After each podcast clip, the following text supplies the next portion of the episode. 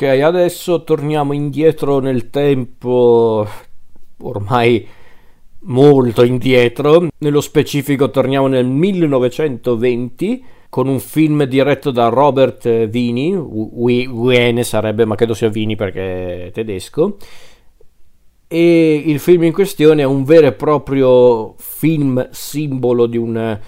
di, una, di, un, di un movimento cinematografico molto noto e fondamentale per conoscere la storia del cinema, che è il cinema espressionista tedesco ma è anche un film importantissimo per tante cose ed è considerato uno dei capolavori della storia del cinema, non solo dell'orrore. Fu un film davvero, non dico rivoluzionario, ma quasi, anzi sì, fu un film davvero importante per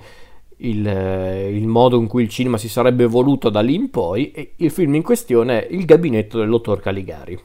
di cui tutti noi non possiamo fare a meno dell'irrinunciabile capolavoro Das Cabinet del Dr. Caligaris. Caligari! Un film diviso in, eh, se non ricordo male, sei atti. Un film che fu girato a Berlino con eh, questo lavoro molto ben curato per quanto riguarda la scenografia, comunque l'aspetto visivo del film. E tra l'altro è un film che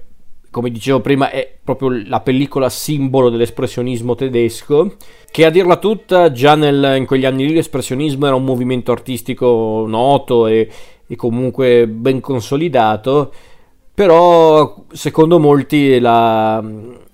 il culmine proprio di questo, di questo movimento è stato proprio raggiunto tramite il gabinetto del dottor Caligari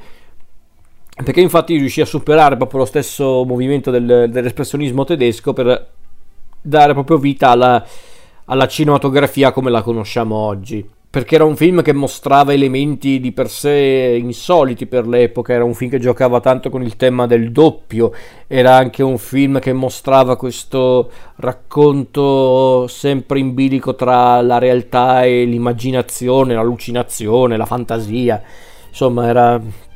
davvero un film eh, su certi aspetti era davvero un film avanti anni luce su quell'aspetto perché comunque era un film anche molto contorto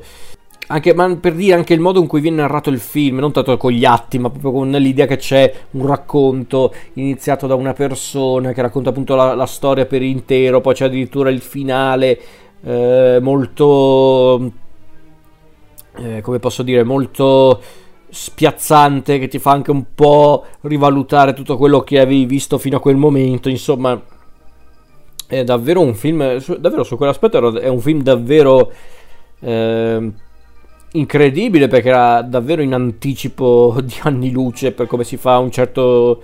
cinema di genere, dell'orrore, ma non solo. Al di là di quello, è un film importante per tante innovazioni, comunque tecniche, narrative, visive. Eh, perché c'era comunque questa volontà da parte di Vina e di, dei suoi collaboratori anche di dare questa atmosfera ben specifica grazie alle scenografie, grazie anche proprio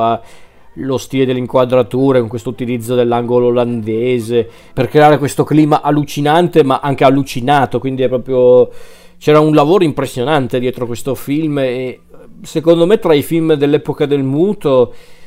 è un film che ancora oggi ti affascina, è un po' come il Nosferatu di Murnau. Sicuramente è un film figlio della sua epoca per lo stile, per proprio la tipologia di film, ma ancora oggi ha tanto da insegnare. È un film che ancora oggi ti, ti scuote, ti, ti impressiona. È, insomma, è un film davvero, davvero stupefacente. Io l'ho visto neanche tanto tempo fa, cioè tanti, tanti, anni fa, ma neanche tantissimi anni fa, per dire non l'avevo visto a scuola, non l'avevo visto a scuola di cinema, magari sì, qualche spezzone, qualche sequenza, ma lo recuperai successivamente in un video, in, in DVD, perché era, era, anche difficile trovarlo in DVD questo film, ma grazie mi sembra...